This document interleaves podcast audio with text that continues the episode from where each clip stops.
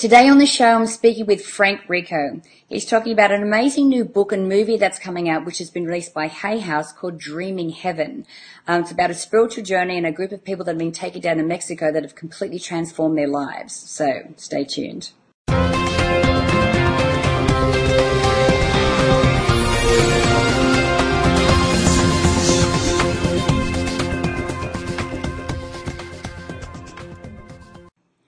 Hi, I'm Natalie Ledwell, and this is The Inspiration Show. And today my special guest is Frank Rico. How are you, Frank? I'm doing fine. Thank you. Good morning, Natalie. And it's a pleasure to have you here, because I know that you've been on just a worldwide, well, a European tour anyway, promoting your latest book and film, which is very exciting, what we're going to talk about today. But why don't we start, first of all, as we normally do here on The Inspiration Show, with your background and your story. My mother had me when she was very young, when she was 17. So I was raised by my grandparents, because children raising children doesn't really work out that well, especially for a 17-year-old girl back then, you know, at the end of World War II, and very naive at the same time. But my grandfather was a shaman, and my grandmother was extremely religious as a Catholic. So she was always praying for him, and he was always doing things like clearing energy and places and working with clients and clearing chicken coops. He's called a Mikado shaman, which is from that era, a person who goes between the worlds. Right. And he was blind, and he asked me to accompany him on his journeys when I was very young. Well, sorry, when I was like three and a half, to see for him so that I could describe the energy. And what I saw, like, it's murky and dark red. Now it's getting a little bit lighter. And then he would do something and it would, oh, it's becoming pink. And then it would be a rosy glow, and he'd say, we're done. So it was a gift that I already had, to be able to see the energy body of someone, to see into their body too, as a medical intuitive, to look through the, what we call physical self into. Of course, having a perspective once you're there is really an unusual thing too. And then my mother married her dream. Her dream person, a military officer, because she had been rescued from the Philippines. The family had been in the Philippines in World War II and in a Japanese internment camp, and she was saluting the flag. And they love the United States and, you know, their saviors. And so I joined the Army at 6, and that changed everything. I had my grandfather's guitar. Mm-hmm. I could hit a note, and I could disappear out of the Army and out of a circumstance that no longer appreciated a whimsical, goofy, seer, young shaman of a kid. And I became a musician, and crafted a whole identity, became a professional musician, toured as a musician, and had an experience, because I knew a lot about equipment, of working with Don Miguel Ruiz, the author of The Four Agreements, who introduced me to Teotihuacan, which we're going to talk about.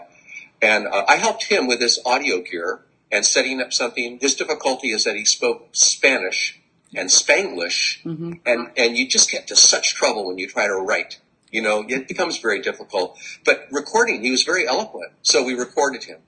So I helped him with that, and he helped me with everything else, with finding out essentially that the character that I had built up, who I thought I was, all my choices, all my everything, my self-identity, everything about me, was I would put quotes around it. I'd call it fraudulent. I wouldn't say fraudulent like in some, like committing a fraud, but fraudulent in that it wasn't authentic. It wasn't even who I was. It was a protection against what I was seeing, which was many times frightening. Right. Because no explanation, no guides, no anything. So in my evolution, I went and began visiting. As soon as I woke up to that, I began visiting and touring South America, Mexico, the great Southwest, traveling around the world, visiting with the elders to find out how it was they were seeing and how they dealt with the things that they saw in energy, rather than in what we quote unquote call the normal world, which I sort of call a trance world that we're in. And so one thing I learned to do is to move beyond fear, to move into respect for all creation, for all beings. There may be things that are happening and going on that are inappropriate in terms of the world of energy, but everything is included. We're all part of God's creation. Yeah. So that's something that was a real liberation point for me, was to move out of fear for what I was seeing, and to be able just to see clearly without fear. Okay. Well, so what a journey that you've been on. Like, It's interesting how, even as a young child, you won't like to see energy fields, which is something that a lot of us aspire to do. Like, it was just normal for you. It just seems, it's incredible. Yeah. Well, my experience of that is that we all have a gift. Our lives are a gift, and we are gifted. We are a gift of creation to this life. Now, especially us, especially listening to this show, viewing this show, you're here because there's a gift emerging that's needed here on the planet right now. This gift is really needed. And this gift is different for people. Everyone has it, and finding it within yourself and allowing yourself to be who you are and that gift to emerge is what it's about, rather than thinking that someone has a gift of seeing and we would like to be able to see like that. I think we all see 100% perfectly, and then we disguise what we see with our own issues, our own dysfunctions, our own beliefs, our own adopted things from our education and whatnot. But I think that we all have that gift. So every single person here is essential, and every single person is gifted. So mine emerged at a very early age, yes, cultivated, but at the same time, I had to go into hiding too, because who I was unacceptable. And so I feel a lot of compassion for people in our culture, especially women, oddly enough, because women are told by our media, with the exception of a few shows that are enlightened, like what you're doing, they're told that who they are is not acceptable, that they have to be this image. Right. And I've been there, and so I have a compassionate feeling for that. And I would like to offer the gift of an opportunity to wake up from that trance-induced thing and to be who you are, the gift of who you are. Absolutely. Now, let's talk about Finding Happiness. So it's a book that's been released by Hay House and a movie as well. So tell me about the motivation behind this project. Okay, I'll show it to you here. Yeah. It's called Dreaming Heaven. Mm-hmm. The journey of a lifetime starts now, and this is a book and a movie that Hay House just released. The movie's inside the book there.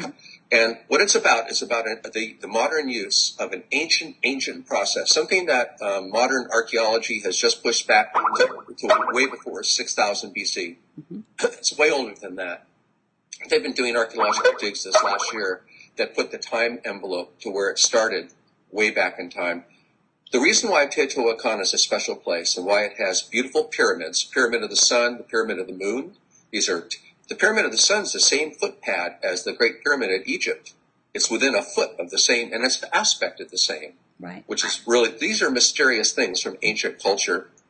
The reason why it's there, and the reason why the plazas and temples are all there, and the process that we use, that this book describes, the group of people going through this process is because of a cave, a four-leaf clover cave that had an energy emanating from it that early shamans, indigenous people from 10,000, 20,000 years ago, used as a place of healing.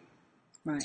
Between you and me, the inside story on what that energy is, it's called Karl Perlmutter, who just won the Nobel Peace Prize for his discovery of dark energy and dark matter. We call, in shamanic terms, black light. It's a place where the original emanation of yes that created everything. The big, great, huge capital letter yes. That energy is there. And when you become constricted and obstructed in your life and you're ill because of that, that's the ancient version of it. The shamans would take people to this cave system, and just bathing in the energies there, they would begin to unkink and unhook and unwind. It became a sacred place because after little skirmishes, the three different tribes that were in this big valley would come there, and it would be a place where there was no fighting. It would be considered, that's the first earliest definition of sacred, is this is a place where war is not allowed. This is a place of peace, dedicated to healing, and it became a university. It became a place where artists gathered, where creative people, where pottery, where writing, where painting, where all the arts, psychology, which is before our modern version of psychology, an energetic form of psychology emerged. But it all revolved around the fact that this place had an energetic component. Now, I'll try to describe it to you in one other way. The image that has been used since ancient times is a double-headed snake. Right. Because the process here is one of going into the snake, being digested of inauthenticities of your mind, your thinking that you are your mind instead of knowing that your mind is a useful tool, Emotional reactivity, which is what we normally call emotions, rather than emotional intelligence, which is something quite else. Recognizing that we aren't our bodies, that what we think of as being us, that we're actually multidimensional beings that contain a field that is this present moment that we're in. And then finally, that our vision of spirit, who we are in spirit, is not accurate. It's not true. It's that we have a limited view of what we actually are and our relationship with the great infinite vast self. So after being digested of these various misunderstandings that we've accumulated, the other end of the snake, the other mouth, speaks us back into creation in exactly the same way that the Bible says, in the beginning was the Word. Mm-hmm. You're spoken back. So this image of a double-headed snake is an example of trying to create like a dynamic image, a metaphoric image. It's not a snake with two heads. It's a process that you're taken into, digested, which is so unusual. This isn't like religion. This isn't like psychology or philosophy or meditation or contemplation or a ritual or ceremony or etheric something or other or woo-woo. This is, you are digested when you go there, when you go through this process. So you, in the movie, you get to see a group of people, 18 people with 3 guides, go through this process and actually see the changes that are happening and the discoveries they're making as the old, inauthentic parts of themselves are let go and something emerges that's so beautiful and so pure and so true that the gift of who they are that we were talking about just a little while ago emerges. So, there's one other snake involved. I hate to bring up all these snakes, but it's called Quetzalcoatl. He's the avatar of Teotihuacan. Quetzalcoatl is a flying serpent. The image is, it's a metaphoric image that's trying to describe a snake who is a being who has wings and flies. And what this early image is, modern neurological biologists and surgeons use an image, and I can show you right now, of the fist. They say, we're designed like a triune brain. We have a metabolic brain. We have a limbic brain, which is the pattern relationship. Metabolic is called the reptilian brain. This is called the limbic, and then a neocortex folded over. And most of us live our lives in some form of compression of this triune system. Right. And we try to be active in the world. We try to do things. We try to be affectionate and caring with each other. You see everyone fist bumping now because that's kind of like that's what we are.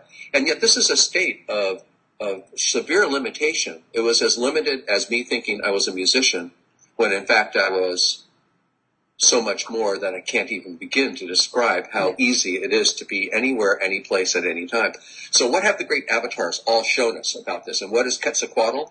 It's an image of that hand open. Same hand, same being. Every cell is exactly the same. People go and they're not transformed in a sense that their biology is different. They're transformed in how they use and access and have available the resources that you don't see when you're shut down, but you certainly see when your hand is open and you're reaching into the environment. And that's the process that you go through till you're spoken back into a higher level of your own potential, a deeper level of your multidimensionality.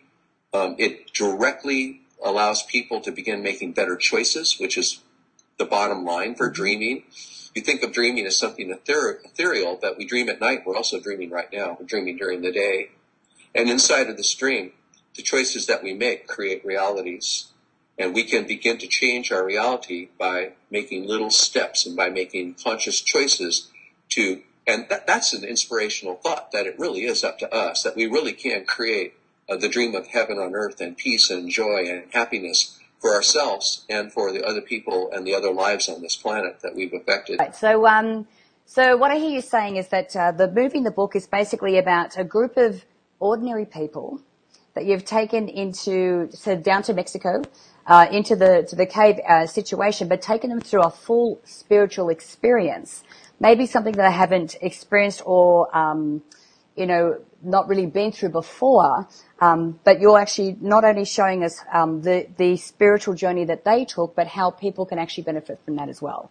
Yes, the book is a process. The book contains the entire journey and outlines the different steps that you go through and the things that you encounter and things to think about and actions to take and meditations to take. There's also a CD with the music that accompanies it. And there's also a CD of meditations that's all part of this same package. So that if you get the book and watch the movie and go through it, it's really great if a group of people do it. You only need one book to do that because you can share it and start sharing the practices. But it's really wonderful for communities to do this, and people in intentional communities are picking this up now and saying, let's try this process, and we're getting feedback as they're going through it that is extremely effective. Now, being at Teo is wonderfully mysterious and beautiful, and when you see the pyramids and the temples and the plazas and you walk the Great Avenue, it's really something special. It's something like nowhere else on earth. But you don't need to be there to affect change in your life. And everywhere is sacred. Your yes. garage is your garage cardboard is sacred. You know, yep. Your yard is sacred. Your awesome. Home is sacred. Wonderful. So, how long did it take for this whole project to come together? It's taken some time. It started out. Lee McCormick is one of the leaders in the rehabilitation, alcohol and drug rehab world, and he has a number of facilities. And he's an innovator. He's a guy that's always looking for what is going to be helpful, what's going to be a helpful modality. He began exploring shamanism, visited Teo, saw the reality of a process happening that was remarkable, that brought people out of their reaction to the problems of their lives and into the authentic present of the gift of their being. He saw that and he experienced it himself. Wow. So he decided to make a film about this process to take and share with the rehab community around the world. This is something new for rehabilitation, a new process, a new way of approaching the human being. He brought in Ginny Gentry, who is called the Nagual woman. She is a caretaker of the Toltec tradition at Teotihuacan. She is a brilliant person. She's written a book called Dreaming Down Heaven, which is her own book, and it's really a neat book. It's really special, and she is a very profound teacher, and I consider her a cultural treasure for our world. She's a resource person. She recommended that Lee bring me in as a support person to help with the actual scene, the clear scene of what was going on and what needed to happen, and if something was happening that was going astray in some way, to be able to have someone who could figure it out very quickly in the process. And he brought a film crew. Well, very quickly, all that changed completely. The movie, Teo took over, in my opinion. That's what happened. And the film crew became part of the process. They became invisible. They became like in the process themselves. The film no longer was about using this as a rehabilitation tool, but using this as an awakening tool for all of us, for everyone, no matter what your circumstances, whether it's alcoholic or drugs or just disassociation or distress or living a life of stress or being unhappy. I mean, to be unhappy just seems so ridiculous to me, but there's people that are unhappy and would like to find more happiness, as you pointed out. So the movie very quickly became that. It very quickly shifted, and they ended up with 150 hours of film. Wow. So it took some time, because Teo itself was opening doors to places where we had never been allowed before, and suddenly opportunities synchronistically opened, and we went through, and we began to explore things that were just remarkable. It's a place of living energy that speaks to you if you will allow yourself to drop your mental perception that there's animate and inanimate and begin just to perceive. Right. Awesome. So it's wonderful. And so the people that are in the movie, they're what were some of the issues or things that they had going into this process? Different people. One person had become a drug rehab counselor, but still was deeply troubled. It was like he's fighting this. It's like people that get into psychology are trying to deal with some issue that they can't resolve, and they work as a psychologist, but they still have this trauma that they haven't. Psychology's not so helpful in so many ways. Yep. Getting to it. So there was a psychologist, two psychologists. There was a drug counselor. We talked about being in prison, and his final conclusion was, "Warden, if you could only see me now," because he had become so different. There was a contractor, as an example, who had been surrounded by his family was mostly women. He had a mother and sisters. Then he got married and had a wife and daughters. And he navigated this whole thing with an absentee father and really didn't have a sense of who he was as a man in relationship to women. He knew who he was in some way that was maybe isolated or buffered a little bit. And he came to a real appreciation and forgiveness for the misunderstandings that happened between mothers and sons and sisters and brothers and all of that. So he moved to forgiveness and was forgiven himself, and it transformed him. It transformed his life and his relationship with all these women in his life, because he still has a wife and a bunch of daughters. Yeah. Really amazing. And it's like that. There's different people that were, very few people are what I would call spiritual seekers. And those, what I would call spiritual seekers that go on journeys to see what's up with it, very quickly became spiritual finders. Because when you're dealing with your own inauthenticity, if you're willing to see it because the situation supports you, not the authenticity, suddenly it becomes very large and in your face. And you have a choice. Do I want to continue putting energy invested into that, or do I want to be free? Yeah, absolutely. To be who I really am. Yeah. I know, I can't recommend this high enough, and I know that anyone in our community would really benefit greatly from this. So where can we send people to find out where they can get hold of the book and the movie? This book is available at your local bookstore because Hay House is distributing it. Mm-hmm. Also on Amazon, you can go to Dreaming Heaven, and it's the book and the movie. You'll find it. I think if you go to dreamingheaven.net, there's a trailer that you can see and you can get a feeling for it. Mm-hmm. And there's biographies of Ginny and Lee and me and Kelly. And there's a sense of what the whole, how it all fits together and how it works. Wonderful. So guys, remember, if you click on the banner to the side, you can go straight through to that site as well to find out all about. So thank you so much, Frank, for joining me today. It's been an absolute pleasure having you here. Natalie, thank you. Now, guys, I encourage you to share this video, and you can do that by clicking the Facebook and the Twitter share buttons above. Download the app if you haven't done so, so you can watch the shows on the go. And if you haven't done so already, make sure that you put your email in the box above there, because I'd love to send you the Manifesting with the Masters video e-course. It's valued at $87, and I'd like to send it to you for free. Yeah. So until next time, remember to live large, choose courageously, and love without limits. We'll see you soon.